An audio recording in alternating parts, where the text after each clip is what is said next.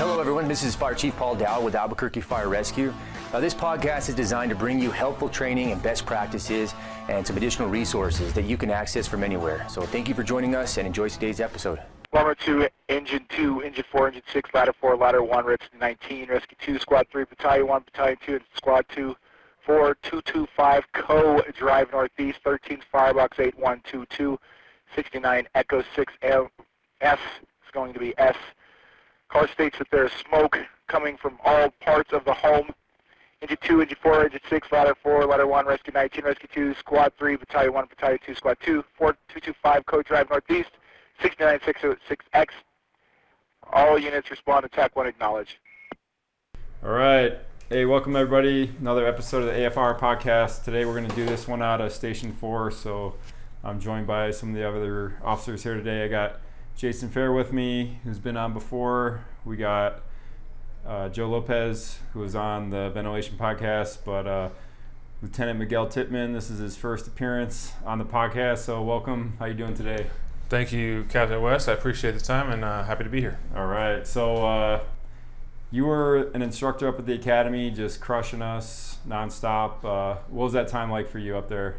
Um, time at the academy is, is really great. It's, it's, probably the best duty that I've ever had. Um, you, you don't you don't learn more uh, than when you're teaching. So teaching really helped me learn a lot about this fire service and and bringing practical stuff out to the field. And you know, it really I think it really completes a firefighter to, to actually teach what they uh, what they know and then and then go apply it to to their experience as well.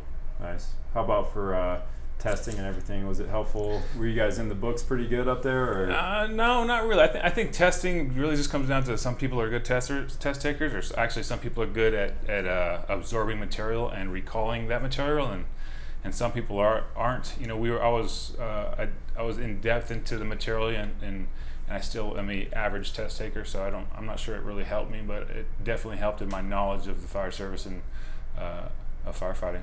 Yeah. What about seeing people out there that you've trained? How's that? Well, I think it's great, man. Like you know, for yourself, for example, seeing you climb the ranks as a captain and um, uh, Lieutenant Fejer as well, uh, who who we, who we now work together at the same station, and you know we uh, we talk about fires that we've been on together a lot, and you know a lot of my uh, a lot of my cadets have climbed the ranks, and it's it's just great to see um, all the great great people out there. Yeah. You ever have anybody uh, trembling in fear still? No, I don't think so. I don't think so. I think after a certain while, people understand what you know what the intention of of uh, cadet life uh, was was for, and you know, uh, I always say that you know, I, I, if you were somewhat scared of me, then I at least did my job somewhat well. So there you go. All right. Uh, so today we're going to be talking about single-family dwellings. The idea behind this is we're going to try to get into the uh, the SOGs Volume Five, uh, Five Two. It's uh, incident-specific guidelines. So today we're going to be talking about single-family dwellings. And Jason, I guess since you worked up at the alarm room, we'll get into just a dispatch of those. What units are we going to get um, on a single family structure fire and what are some of the nuances behind those dispatches? Uh, 69 Delta 6S and Echo 6S are uh, going to get you three engines, uh, one ladder, two battalion chiefs, two rescues, which was a, a pretty recent addition. Uh, there was a while they were only getting one rescue on a single story, single family. Um, and then, of course, uh, you're going to get one squad. Um, probably the most important thing about knowing what units are coming with you is if you do arrive to say a, a two story and it was dispatched as a single, to recognize that and to understand that uh, call for a balance to get that additional ladder, 7 8, and squad 2 en route. Okay, so multi-story structure. That's those are the three extra units you get. Yes, so a 69 Delta and 69 Echo 6S is a single story. Uh, when they change it to a M, that'll be a multi-story, and that's when you get the the three additional units. So you Okay. get 12 instead of nine. And you guys get a decent amount of fires over here at four, so I guess I'll start with you again, and then we'll pitch it over to to Joe. I'll start with your size up, and then I'll pitch it to him on what he's thinking when he, he hears you sizing it up. But as you're pulling up on scene, what are you thinking about? You, you know, we, we practice a lot of size up training. You want to have it perfect blue card. So, what are you thinking about as you're pulling up to this fire? Um, I, there's nothing I don't think more exciting than taking command of a working fire. So it, it's something uh, I practice, you know, and that starts from, you know, even going all the way back to being a driver, you know, or a firefighter. It's hard a little bit when you're in the back seat, but starting to paying attention to what what the officer says. Uh, then going to the alarm room, I got to listen to a lot of size ups, and you know, you hear the good ones and the bad ones, and you know, some that might not even hit all the points. As long as you paint the picture for that incoming uh, chief, you know, I, I, think you've done your job. Um, I've been lucky here. We've had a lot of working fires, and I've been lucky enough to to take command on them. I request all the audio on my fires, so I've listened to a lot of my size ups, and you know, some are better than others. Some I, I hit everything, and they come out just the way I want to. Other times uh, I've had some uh, where I'm struggling to find the words and kind of take a deep breath, think about what you need to do, what you got in front of you, and and and just try to express. Uh, where we're going to start, and uh, usually we're lucky at fours having a battalion chief here. I don't have to usually have command long. It's not always the case, but all I got to do is kind of set the plate, and then these guys uh, usually come in and help us finish it off. So we're going to take a break real quick. We're going to play some size ups for you out there, and then we'll talk about it. Engine 3 is on scene of a medium two-story residential house. We have smoke coming from the, appears to be the garage. Engine 3 will be pointing across there for fire control. In the up engine strategy, Engine 3 has code command. All incoming units continuing in code 3. Manual fire units with a follow-up. We have no indication of a basement. We're still entering to the alpha side for fire control. We're working in a low rescue profile due to homeowners stating everyone is out of occupancy at this time. Engine 11 is on scene of a single-story commercial structure. We have heavy smoke showing from four sides of the structure. Engine 11 will be stretching a line for search and fire control. Operating the opposite strategy on the outside of the structure. Engine 11 has Ortiz command. Ladder 13, forward. Battalion 1 copies. Engine 11's on scene. Single story structure with smoke showing. Uh, engine 11's going in for uh, search and fire control. Engine 11 has Ortiz command. All units continue go through. Command all incoming units. It looks like this is going to be an abandoned structure. 360 complete. No indications of a basement. Engine 11 still operating the opposite strategy. This will be a low life safety profile.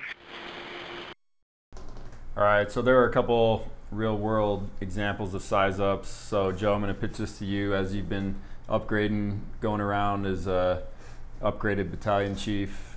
Uh, have you been in any fires where the size up wasn't textbook and how do you deal with that you know when you hear it on the radio and then you finally show up to see what you're dealing with yeah we we have um, we're fortunate now with we have a professional development program that i think has helped our guys a ton um, be a little more prepared.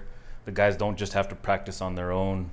They're um, they're kind of taught in the lieutenants and the captain's shirts how to do some really good size ups that set the tone for for a good operation. But you have to understand also that we have sometimes people upgrading that that are newer in the department and have don't have a ton of experience, and that excitement, you know, kind of catches up to them sometimes. Um, so they'll occasionally, you know, forget some information or some some important information that normally they would do, but in the excitement of the moment, maybe forgot it. Um, so just like anything else that we do, we look out for each other. Um, if it's a, if it's an area um, that we may know, and we know it's a single story, you know, we'll fill we'll fill that information in and give them the opportunity, or maybe cue them to let us know is it a single story or two story. Yeah.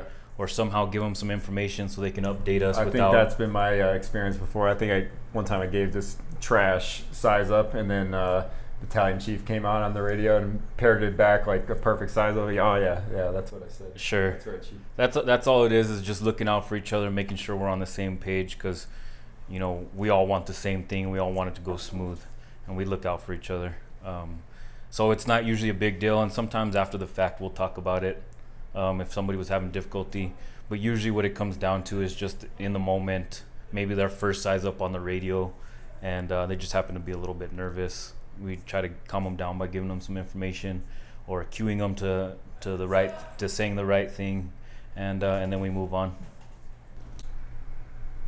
All right, Miguel. So I'm going to go over to you. We're talking about the initial strategy. If you're rolling up on an engine, what are you thinking about after you give the size up? But you know, during that size up, you're going to say your initial strategy, whether you're going to be offensive, defensive. What are your initial actions going to be? So, um, what are you thinking about as you're making that decision? Well, uh, you know, as a first of all, I'm a, I'm a, a ladder officer, but I do think about size ups quite often, and, and Lieutenant Fejer and myself talk about size ups, whether they're good or bad, or, and we you know kind of analyze analyze them um, every time we have the opportunity to.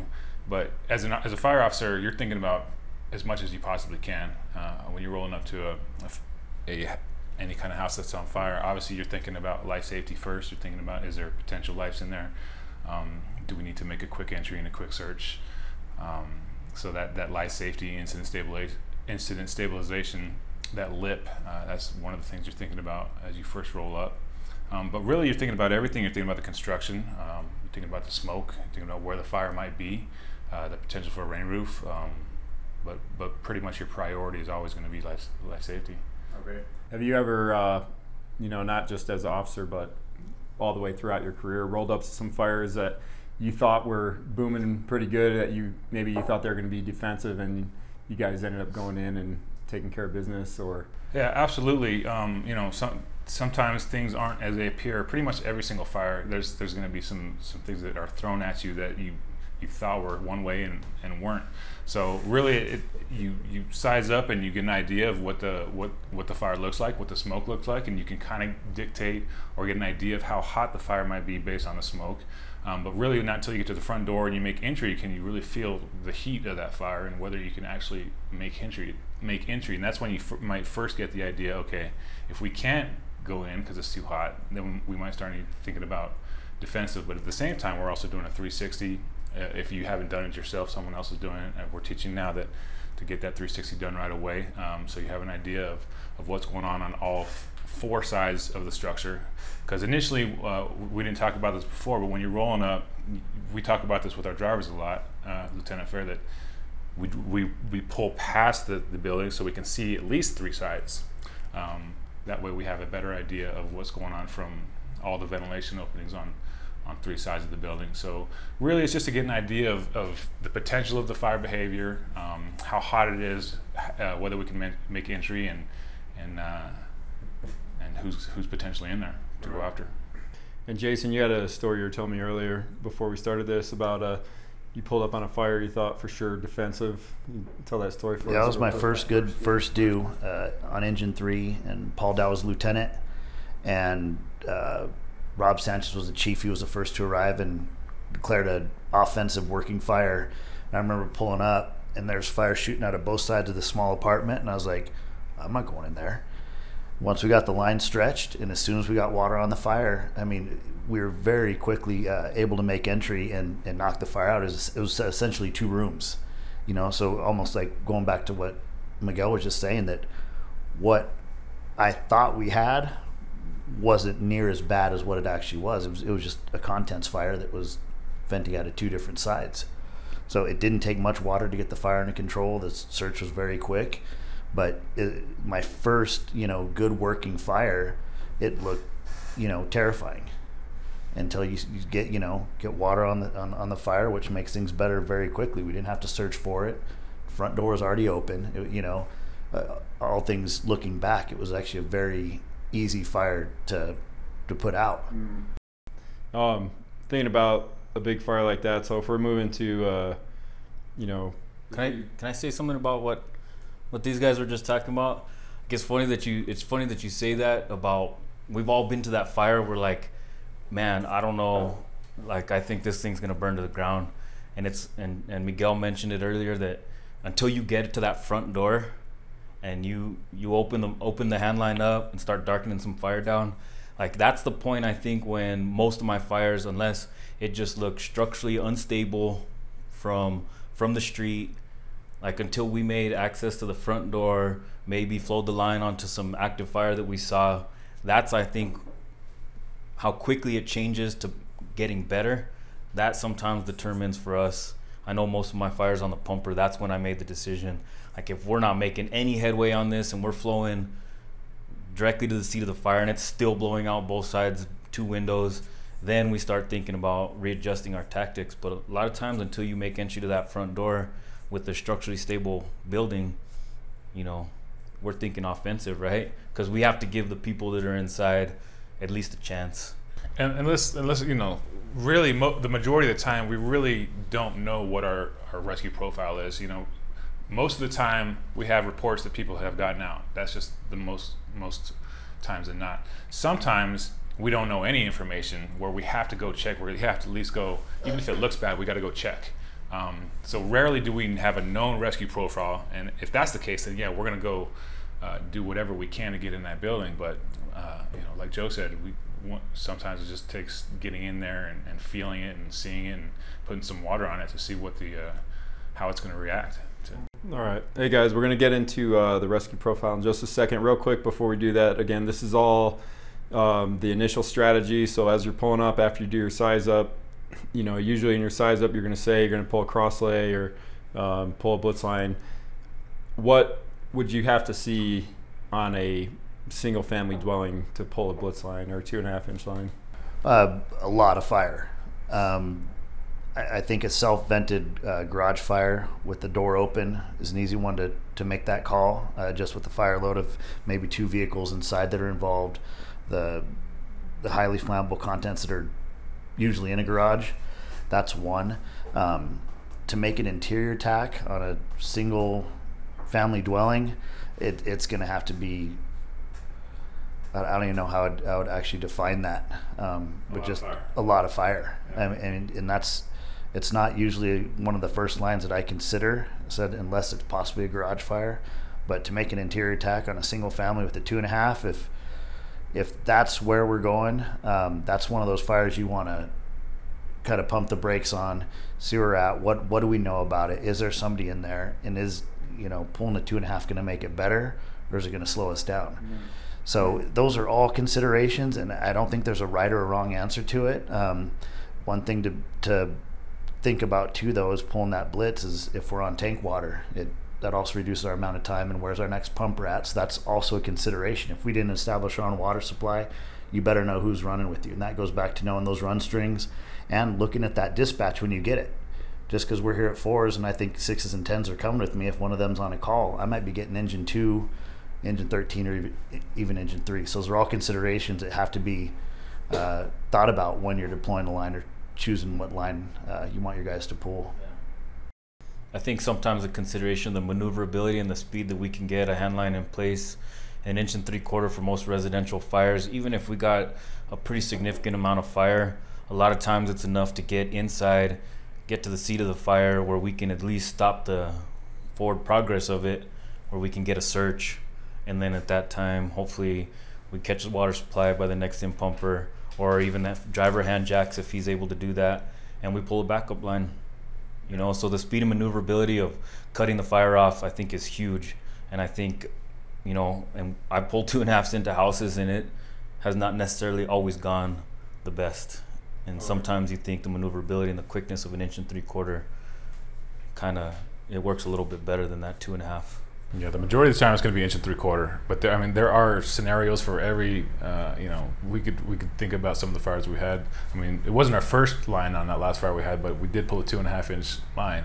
But if you're talking about an initial line um, for from a pumper, majority of the time it's going to be inch and three quarter. Sometimes you might have a long lay where you might think about a two and a half inch, where it's a, a big yard in some of the areas in Albuquerque, or a, a long driveway where you might want to you might want to lay that that, um, that two and a half and, and maybe put a Y on it so so for for lines down further down range. All right, so we're uh, we're all learning about blue card now. It's been taught to us, and now we're just working on you know getting it down, getting the terminology down. But one of the things going on with that is the follow up report. So you know on that follow up report for blue card, we're going to do you know say 360 was complete or not complete. We're going to be looking if there's a basement and then they want a uh, information about the rescue profile at this structure. So we'll get into the rescue profile a little bit. Um, can you guys talk about uh, different rescue profiles that we're going to encounter?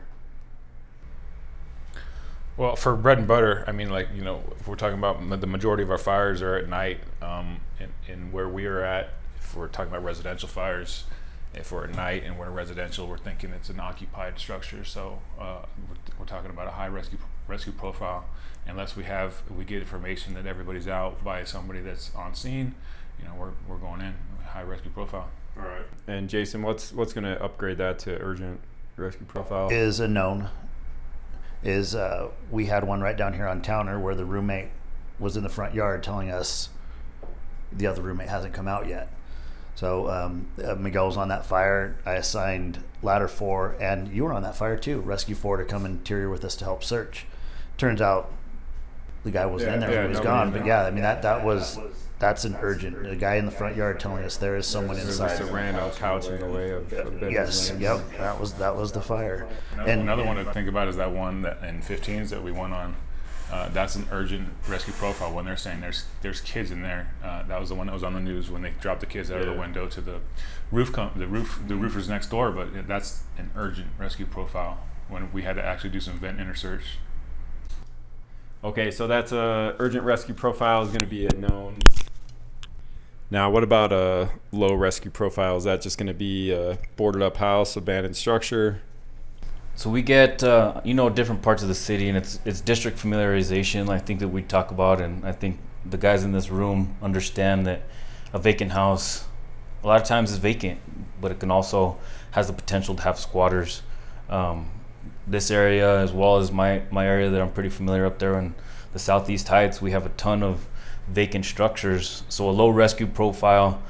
I go back and forth with this one, and um, kind of came to the conclusion that if I have the ability to safely make an offensive attack on a on a vacant house, and I know or believe that I've seen squatters in there, or there's signs of somebody that could possibly be in there, then we go until it's deemed unsafe for us to be in there.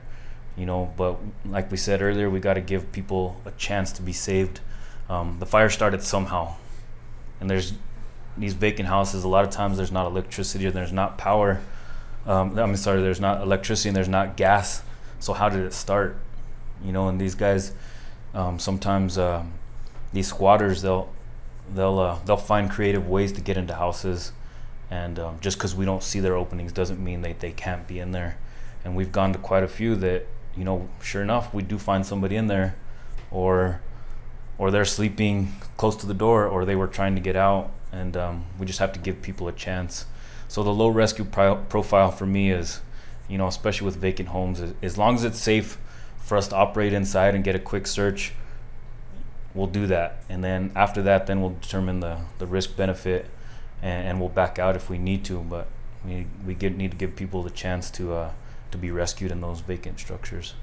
And we talk about low uh, low rescue profile. You know, we used to say a lot that in commercial structures it's at night because there's people don't work at night, and in residentials it's during the day. But I think with the uh, non-traditional way that people make money these days, and the the to the lengths that people um, go to to educate their children sometimes at home, there's there's really no such thing as a as a low profile um, in terms of residential, especially.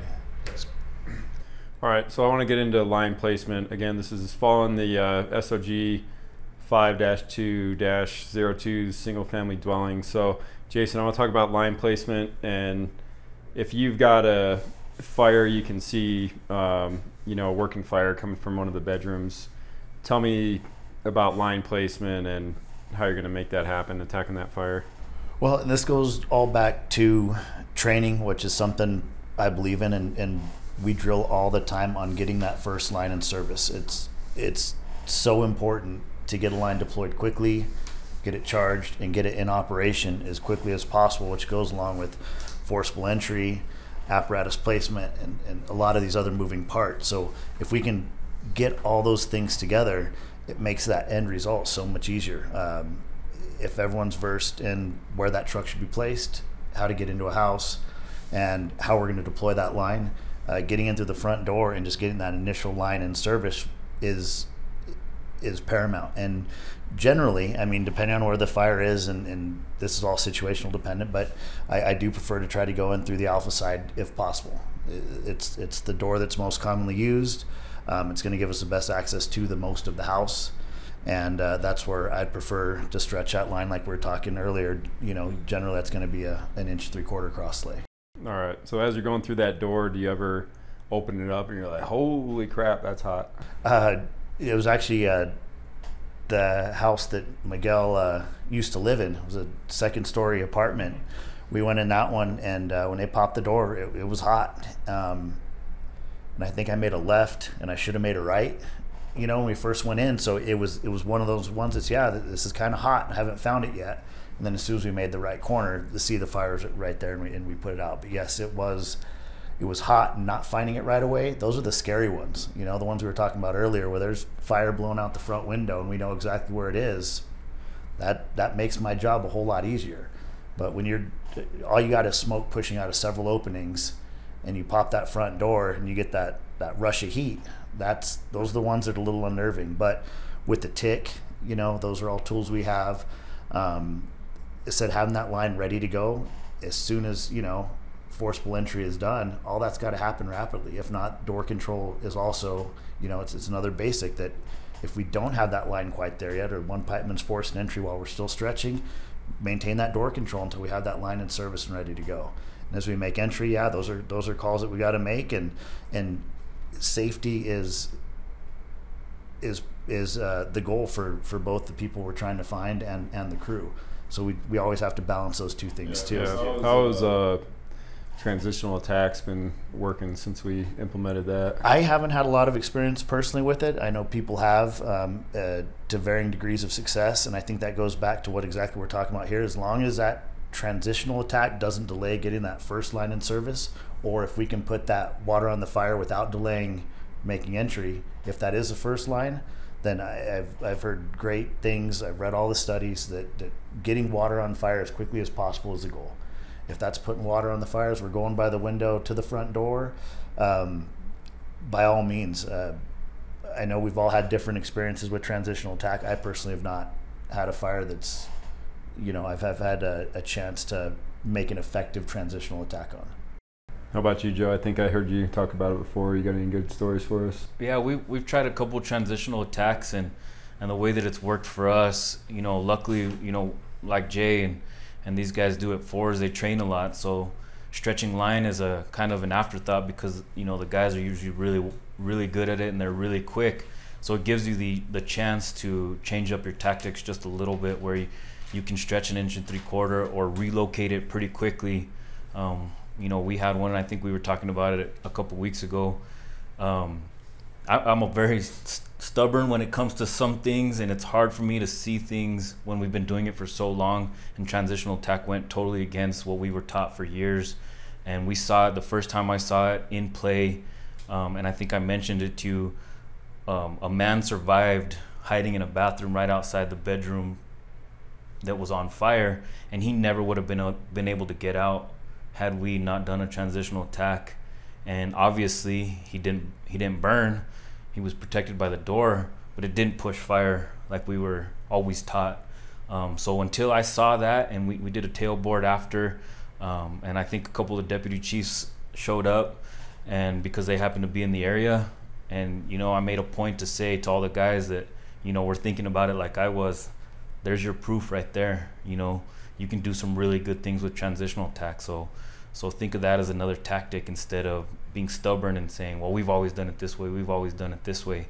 You know, when our tactics can evolve and we have proof to show that it can work, you know, it's time to give it a chance. All right. So that's a line placement. You're saying that normal structure fire, you're going to try to make entry through the alpha side, pull an inch three quarter line. Um, now, what if it's a your garage fire that's also laid out in our SOGs. Uh, this one, let's say it's a, a, garage fire and it's got an open garage door. Uh, Miguel was also on a fire with uh, with me that we were first due on uh, down on Los Arboles, and it was a vehicle inside a garage. It was fully involved. Garage door was was halfway open and halfway had already collapsed on one side. Uh, we stretched an inch three quarter, and same thing. It was a lot of fire, and there was a lot involved. Uh, we stretched the first line to the open garage door. Engine 10 arrived shortly after us. They pulled our second line uh, and went interior with it, and it, it worked perfectly. There was just a little bit of extension into the uh, dividing laundry room in between the the garage and the house, and that was a that was a big fire. It was, it was partial collapse of the garage, but the actual structure was saved, and they've since rebuilt it. And with the garage door open, it, it's so quick to especially stretch. You have a driveway right there that there's no, you know, generally no obstacles unless it might be another car, but it makes for an easy stretch. The garage door's open. We can get water on the fire yeah. very, very quickly. Miguel and Joe being on the ladder for a lot of years, if you've got thinking about ventilation on a garage fire, you know, you've got more exposed uh, structural members. How do you think about if you're trying to do ventilation on those well, every every case every case is different, obviously. But um, you know, if you have a fire that's going on in the garage, obviously the first thing you want to do is get water on the fire. But every single o- opening, every single window, every single do- every single door is a potential um, ventilation. Um, so I'm thinking about first thing I'm thinking about is windows, windows and doors, making sure we can get door control. Uh, that way we don't have spread of the fire.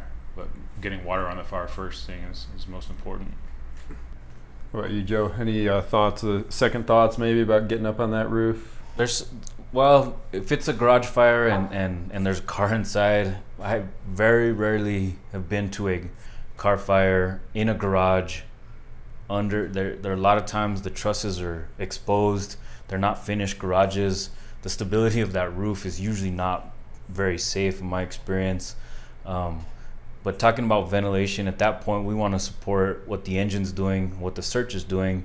Um, a lot of times, if the garage door's closed and they have to go through the house, um, through the interior door from the kitchen or the laundry room or whatever it is, um, a lot of times we'll support them by giving all that pressure that's building up in that garage by cutting garage doors because um, there's a lot of times there's not windows or exterior doors. A lot of times it's it's a good chance for us once the pumper gets a handline in place inside the house. And if we're fortunate enough to have to cut the door uh, pretty quickly, the door shut into the house and, the, and it's not extending into the house, they can keep that handline in place. We can cut a door and the backup line, you know, can darken the fire down um, before they open that door into the house. That way, you know, the rescues can, can search in, in a tenable atmosphere. The guys are not fumbling around trying to find that door.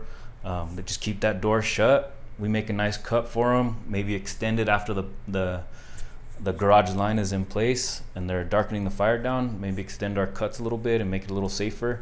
Um, but that's usually our priority, I think, for garage fires um, from a ladder perspective. And then, you know, we work on, on venting out the rest of the house after the fact, after the search and the fire's knocked down.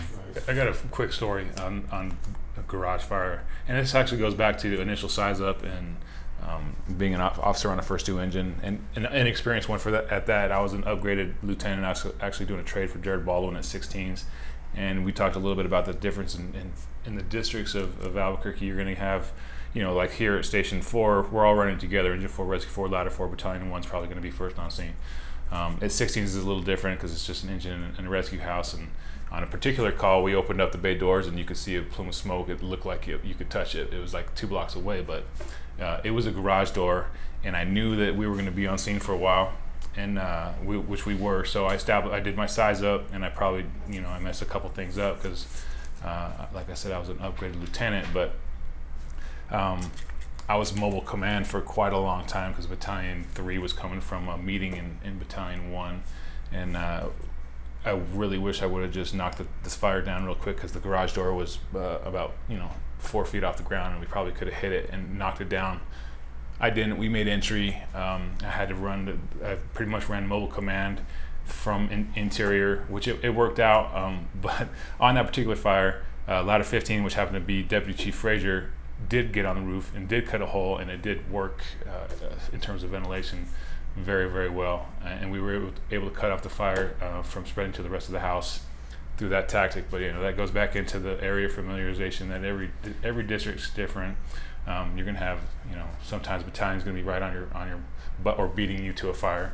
Uh, on ladder four here, I, I rarely get to do a size up where you know different different districts, you know you get to do lots of size ups. So Well, that's I think another point on garage fires while we're talking about them. If you do have that garage fire with the open door, think something everyone has to consider is if that door is still hanging from the roof and there's a lot of fire involvement, don't get underneath it. Um, and that's when a lot of times we're best off making access through the house. Uh, we can do fire all of our fire uh, suppression from the driveway, but when we start, you know, trying to affect that primary or get into that back side of the garage, don't get under that door. At some point, it's going to come down, or it's up to us to bring it down before anyone starts operating in that garage. Just I'm glad our, our SOGs addressed that. They, you know, darken the fire down from the exterior, send a second line into the house, protect any extension into the house, and then you can you can fight the fire once it's darkened down. Then you can overhaul hydraulically with that second line and the first line, because you're right. There's a ton of potential for for some major hazards in those garages. All right, let's move on. Let's talk about a uh, two-story house uh, with a fire in the garage. So, how's the line placement going to change up on that one? door open or door closed. Uh, let's say doors closed. So door closed, we're, we're going to stretch interior just like we would on a single story.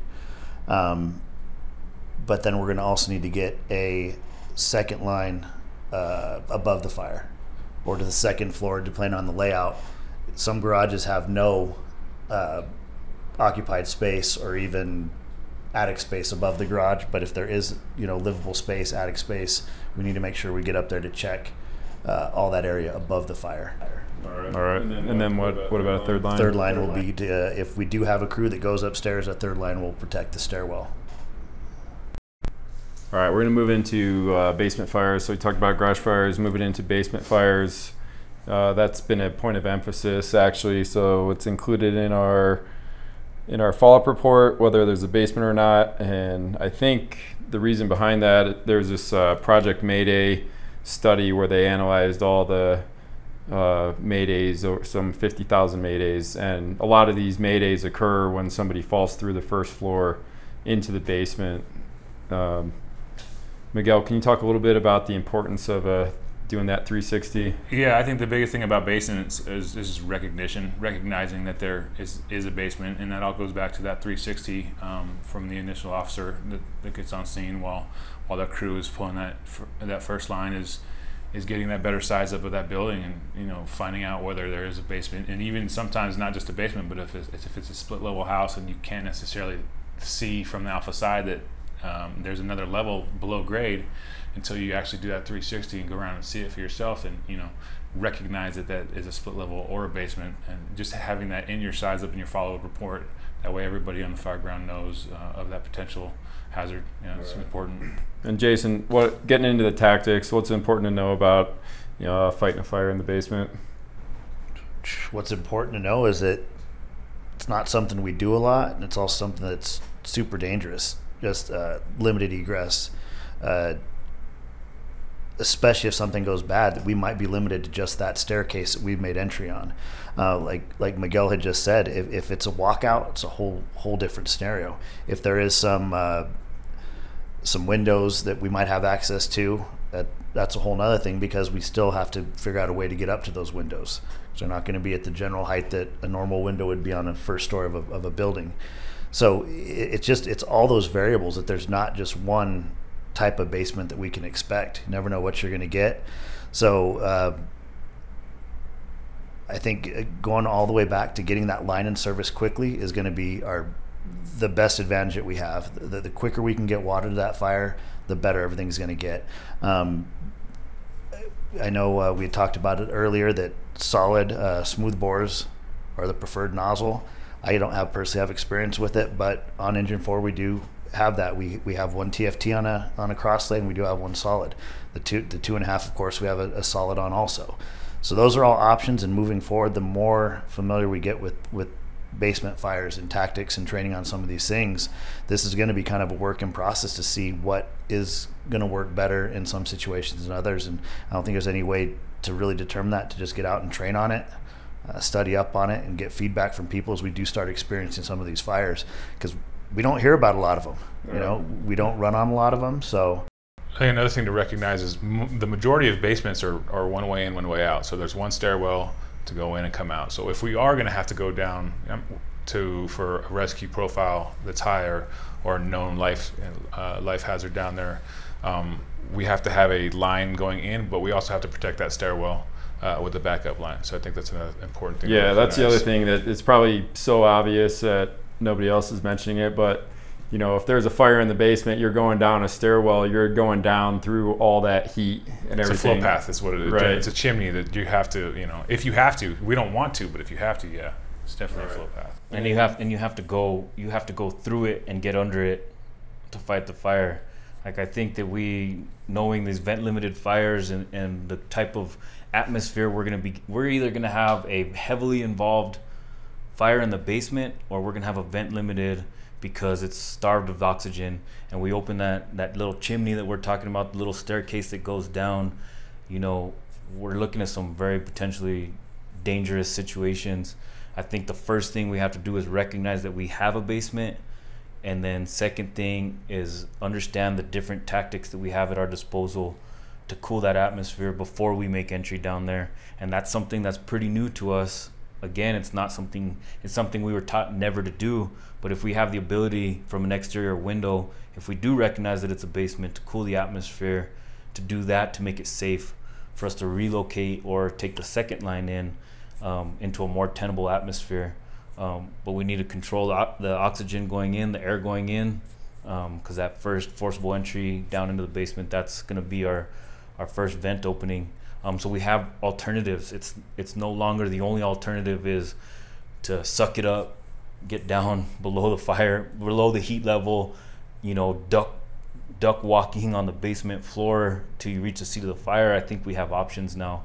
And i think um, they have so many maydays because it has the potential to change very quickly If you read, if you read the line of duty deaths um, at the reports, like I know all of us do, you know, you've seen numerous ones where firefighters get caught in those flow paths that are right at the top of a stairwell, where that chimney effect um, goes into. Which I think is another thing, important thing to note is, is you know, the old way of firefighting. I think some of us can can probably name some guys at old Station Five that uh, made it a habit to just break windows on, on arrival. And I think it's really, really important for, for you know the modern day firefighter to recognize that you are creating flow paths when you open ventilation holes by windows. And if it's a basement fire and there's a window there, and like you said, it's starving of oxygen, it's a vent limited fire, and you and you and you take that window, then you might just you know make that mixture perfect enough to, to create combustion and create that chimney into the stairwell. So you really have to be aware of of what you're doing on, on the fire ground.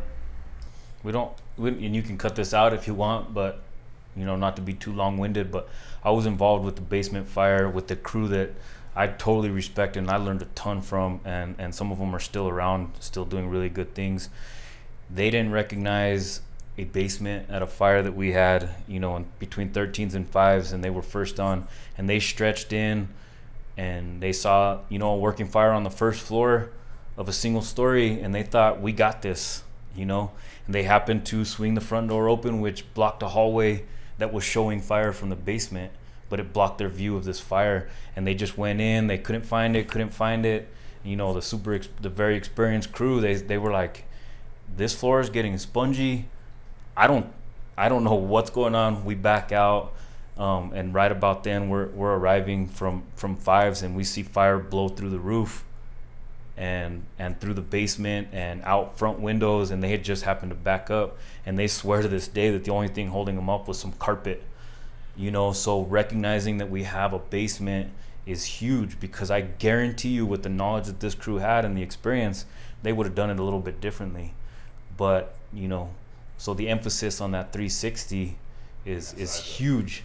And and to in their defense in their defense the you know the basement the the hatch door on the back was blocked by they had overgrown trees because they didn't like the look of the of the the hatch doors. So they grew land they landscaped around it you know but you know look in the detail. Don't just walk around the structure. Say i did a 360 walk around the structure to do a 360 so we gather information and uh, be diligent about what you look for And, and those are the ones too, like I mentioned earlier. If if we have fire showing from from a room or from multiple rooms, that makes our job much easier. It's those ones where we can't find it. Where is it coming from? It's hot. You know, where is it at?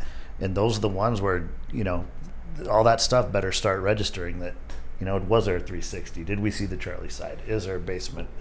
And I think it's easy to it's easy to get complacent, and I, I'm guilty of it because we're in, we're in a district where we have a lot of older homes in our district, so we know to be aware of, of potential for basements. Where if you work at station, you know, uh, on the west side, and the, and the homes are all built after 2000, you don't see a whole bunch of basements. But that doesn't mean that they're not there because you know a friend of mine told me that they blasted out using dynamite to make a basement just recently for a house. So they're out there, you know. So we really have to be uh, extra aware and doing our 360s to, to locate these this potential.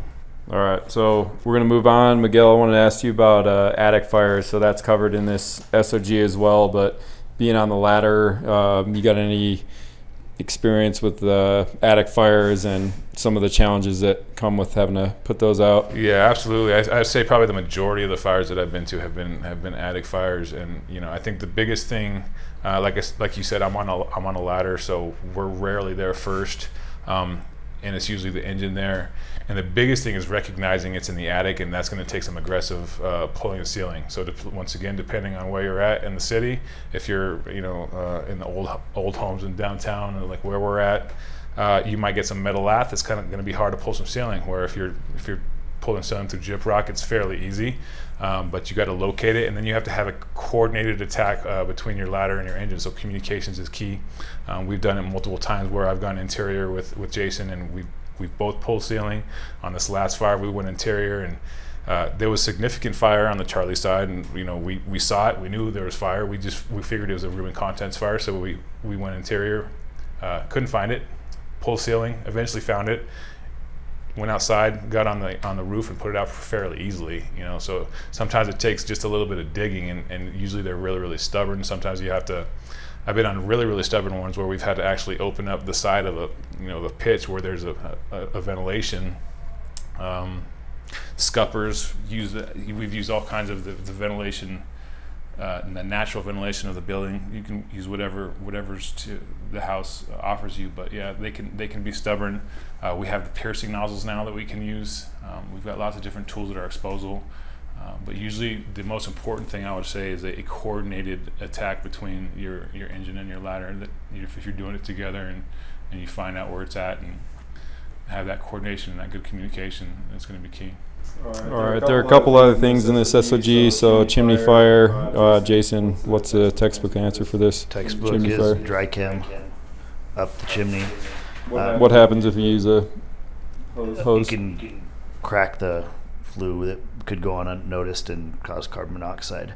Um, and, and you know the few chimney fires that I've been on have just been extensive overhaul. You know, it's usually just a, a little fire that got out of the flue, and it, it starts running in whatever void space is out, and we end up tearing up a lot of stuff to usually find a little bit of fire. So um, that's generally my experience. Is it's just a lot of overhaul. Um, so probably salvage is one of the biggest things on that because we're in somebody's home. There might not be a lot of involvement, but we're gonna make a mess. You know, just just dealing with the chimney itself. One one thing I'll say about chimney fires that you know that I'd like to mention is that if you go to a chimney fire, what you is dispatched because a lot of times you'll be dispatched to a possible chimney fire. Um, if you see smoke, because when you light a fire at your house, you have smoke come out the chimney flue. That's it. So you show up to these fires and you see smoke coming from anywhere besides a chimney flue. You must be prepared for void space fires, either in the walls or the attic. And I think sometimes we get complacent. Well, maybe the smoke's backing up. It should never be coming from anywhere except the flue. And if you see it coming out from a, a vent, a gable vent, or you know some some vent on the roof or the eaves or anything like that you have to immediately think be be much more aggressive at that point. And we all have TICs now which is great. Be much more aggressive than we normally would for a chimney fire that we're going to put out with a dry chem you know. So if you see smoke anywhere besides that flue you know be aggressive. Don't be afraid to get in there with the TIC and, and call the ladder and say hey come in with us with your pike poles and help us open this up a little bit better to apologize for better to apologize for a couple pieces of sheetrock and put the fire out like that than to burn an entire house down because we were afraid to open stuff up.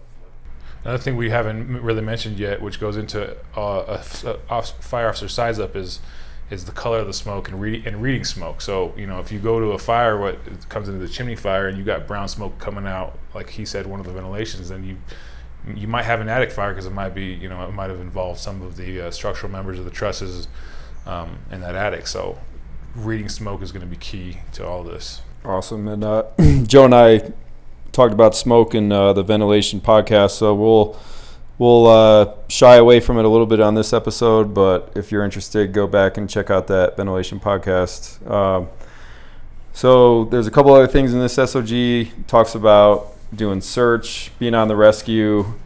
If I happen to be the first rescue there, then most of the time we're going to get assigned search. So I guess my first lesson to the rescues out there is, you know, get in there quickly, right? You don't want to have like five minutes of reflex time and the fire's already out. By you get assigned search and then, you know, ten minutes later you're like, oh, clear, and the, the fire's been out for like five minutes already. So be ready to go. Have your stuff ready. Um, some other things it talks about in here is you want to start at the fire and move away, which I think most of the time I wasn't doing. So, uh, you know, again, start at the fire, move away, the most dangerous to the to the least dangerous. Um, and then if you're having to go up to the to the second floor, you want to start as soon as you get to that floor. Um, another thing about going up to the second floor is if there's no hose line up there, bring a water can with you. And one more thing that I wanted to emphasize again, the primary search is going to be fast. I think it says like 10 to 15 seconds per room. So a lot of times, I think when I'm doing search, I'm I'm trying to be a lot more thorough than that. Um, so I'm definitely not. I'm de- definitely taking longer per room. So I think I'm being a little more thorough than than a primary should be. So again, get in there quick, get that primary done quick, um, and that's my only thoughts on the search. You guys got any? Because yeah, I got yeah, I got some on search. I mean, since we're talking about size ups and we're talking about officers and and different levels of, of or different experiences of officers, I think it's important, especially we talk about in, in professional development. a lot, And I used to teach. Um, but there's no there's no perfect instance. There's no two instances that are going to be the same. There's no two scenarios that are going to be the same. And we throw a lot of resources at, at structure fires. So we have you know a bunch of people coming, and there's no perfect way to assign any any anybody. So if you're that first in engine company, or you're the first in rescue, or the first in ladder, you know you assign resources based on what you what you need or what, what's going on. So that size up, and it all starts at dispatch. So the information is coming from you from dispatch. You're thinking about it. You size up. Information is coming at you, and you know um, if Jason gets there first and there is a search need, there's a known search, he's going to assign me search if we get there right behind him because that's what needs to get done. Um, so search is for, for everybody and anybody. Uh, and it's important to, to, you know to, to, to make sure you take in that information. There's no perfect way to search. It's based on what the information is coming from you. If you don't have any information, then you go by what the, the guideline is and how we're taught. Yeah, close to the fire. But if you know uh, I always have this picture in my mind, this vision of you know vent enter search. That's probably the most exciting thing that I could think of could happen on a fire ground. It just happened to some of our guys at 15s um, that, that did it, and actually they didn't. You know, they obviously didn't find anybody, but you know, that pucker factor comes in when you have to dive into a into a, a window that's puffing out smoke uh, for potential search, and you know that we talked about uh, searching on the second floor. Um, I think one thing to, to potentially note is sometimes you know, we talk about protecting that stairwell with the with the hose line, but me and I talk to my driver because he's not always coming in with me to maybe look for us on that second floor and, and throw a ground ladder for a secondary means of egress potentially. So, like I said, every instance is different. You know, we could talk about um, all the different potential scenarios all night long. Um, but really, it's about the information that's, that starts at dispatch and that comes at you so fast and, and your size up. All right. So the last thing that's in this SOG is going to be ventilation. We did a whole ventilation podcast, but since I got two ladder officers here, let's just touch on it again. Of you know when you're deciding to ventilate, you mentioned coordinating with fire attack. Um, what are your other considerations? Whether you're going to you know do horizontal ventilation or if you're having to get up on the roof and cut a hole.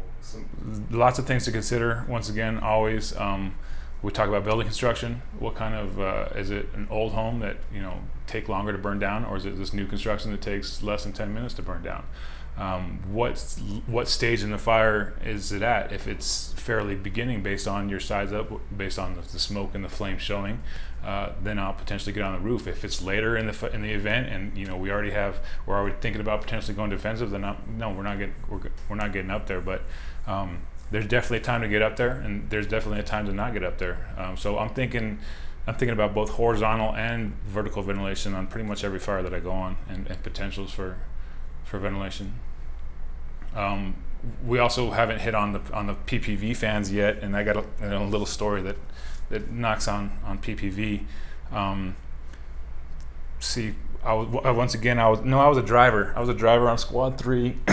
uh, Sean Frazier was my was the Squad Three captain. We were we were safety, and uh, we went to a, a, big house fire that was boom, booming on the Charlie side, and uh, a PPV fan was prematurely started on the Alpha side while it was you know still in in the in the apex of the of, the heat, and it it created a smoke explosion that probably was the scariest event of my fire career where you know I actually jumped over a wall and thought you know thought I might potentially get burned. But uh, I think it's important to recognize that we're not going to start we're not going to start positively pressuring um, compartments until we have that fire under control uh, once we have fire control PPV fans work great and you know we can we can expel a whole bunch of smoke out of a compartment using them but prematurely can be very, very, very dangerous. And you know that knowledge is key. So to not start fans prematurely. So once again, a coordinated, uh,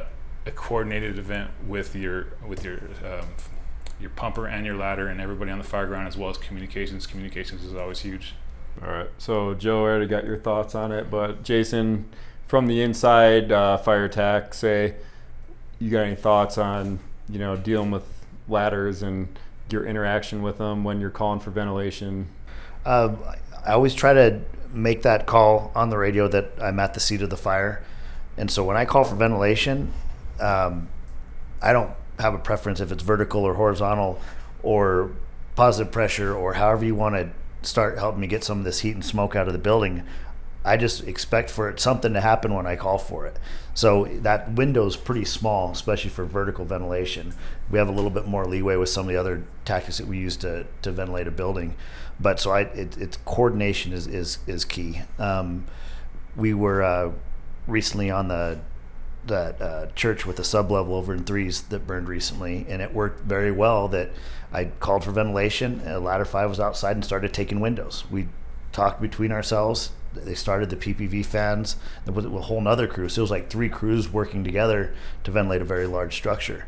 And so it, you know, it's not about how it gets done. It's just about how we communicate uh, in order to get it done. So, so I don't have a preference one way or another, but yeah. But you're saying when you say I'm at the seat of the fire, that's like your terminology yeah, for. We're, we're here. We're going to start putting water on you. Yeah, and and because as soon as we start putting water on that fire, especially if it's a small compartment, we're going to start feeling all that heat. You know, it makes it even worse. Or you know, if we're if we're there and haven't put water on it yet, sometimes we need a little bit of relief just to start making a push. So um, it's up to the pumper crews also to, to make that clear to to ladders or whoever's going to be uh, starting the PPV or, making these these cuts. Even that squad too. So try to try to let let them know if you're making progress. We're at the seat of the fire. We're fighting fire. We need ventilation. All those things got to be communicated on the radio. They, these guys can't just assume what we're doing in there. And I will note that you know I've I've learned from a bunch of good driver and operators. Um, uh, ladder one was Eddie Ortega here, James Martinez, where you know I don't have to think about placing a PPV fan or when he calls for ventilation or he gets fire under control because it's already there. So me and the pipeman might go start doing a 360 and looking for potential ways to vertically ventilate or horizontally ventilate, and then they call for for PPV fan and the fan's already been set up because the driver took the, the fan off right away, set it at the front door. Didn't turn it on because it has to be coordinated, but set it there so it was ready to go. Awesome. All right, everybody. Uh, thanks for listening. Uh, we're going to go around the room for closing thoughts, but anybody out there listening that wants to get involved in this, again, this is not, you know, this is for the entire de- uh, department. So if you want to get involved and, you know, share some of your knowledge, just feel free. Like this is open to anybody. So anybody wants to uh, try to, you know, spread the knowledge, then get a hold of me and and we'll make it happen. So, going around the room, you guys got any closing thoughts on on this topic? You want people to know before we wrap it up? Uh, speaking specifically to some of the newer officers or upgrade officers, I think my my advice would be you're surrounded by good people, and there's a lot of people here that'll support you even if something doesn't go right uh, on your size up. You know, there, there's a there's a, a chief coming behind. There's a there's another ladder truck, a rescue. Don't get too wrapped up in trying to make sure that everything sounds right. As long as you're doing everything right, as people start arriving on scene, they'll start recognizing that things are going in the right direction. I think people get so worried about talking on the radio or saying the right thing that they they end up fumbling around on, on things that they shouldn't because they know what to do. And, and people in this apartment know what to do. So it, it might not always sound as good as we want it to but as long as things are moving in the right direction we're making better by the actions we're taking on scene then uh, that's what we got to take away from it. The, the the talking on the radio the how you sound the, the cadence of, of, of what's coming out of your mouth all that kind of comes with talking on the radio. Uh, and, and the more you do it the more confident you get. So you know don't be afraid to rely on somebody else to help you out. Take some advice. Uh, if things aren't going in the right way, there's a lot of people that'll step in to make sure that things start heading that way. So, just for the, for the some of the newer ones, don't don't get too wrapped up about how things sound. Be more concerned with with how things look. I guess my takeaway from this would be that uh, you know these uh, these first in these first in uh, we're talk, talking about first in at an event um, starts with dispatch lots of information, lots of information when you're en route. Everybody, everybody should be thinking about that information, not just the fire officer, not just the driver, but the pipeman. Everybody should be uh, taking in the information and doing their own personal size up. And if, like like uh, Jason said, if you're an officer, whether you're experienced or a new officer, you should be critical of yourself. Uh, practice your size ups. I have to practice my size ups because I'm on a ladder and I don't get the opportunity to do very many. So when I do, um, I'm very critical of myself. And I, like like Jason says, we listen to ourselves, uh, and we sometimes we make fun of each other because of the stupid things we say. But you know that's that's what you got to do to to uh, to try to get better and perfect the, this craft. So. Um, I think it's just important that at, at, at, every level on a fire, everybody should be sizing up and taking the information. That way, everyone's you know eventually thinking the same thing. You know, and when you're on an experienced crew, um, sometimes things don't even have to be said because we're all we're thinking the same thing because we've talked about this stuff already. So, uh, information is key. Yeah. Uh, my my biggest thing uh, for you guys out there listening is get out and train. Um, get out and train with your crews. You learn a lot about about um, each other's instincts and, and their tendencies when you get out and train. Um, the crews, everybody knows those crews. They say, man, those guys are always doing it right. We all make mistakes. We all fumble with techniques or tactics, but I'm a firm believer that the great crews make those same mistakes in training where they don't make them on the fires. So if you're not out there training, then you have a better chance of making that mistake on a fire when we have real things at risk. Make those mistakes when we're out training. Don't be afraid to make mistakes when you're training. Um, use them as learning um, uh, learning uh, moments. Um, make those mistakes before something's at stake. Um, so get out there and train. And if you need help getting started with training, talk to somebody. There's a ton of crews, and that's one of my favorite things about floating Battalion One is I get more calls for trucks wanting to go out of service to train, and and it's great because I know that down the road when I'm working with them, I know they've done it before, um, and that's huge. Um, so we can be looking out for each other and we can trust each other. Um, but thank you. Thanks awesome. Hey, thank you guys. I think uh, I think this was awesome. So appreciate it. And again, if you want to contribute, get a hold of me. Thanks everybody for listening to the AFR podcast.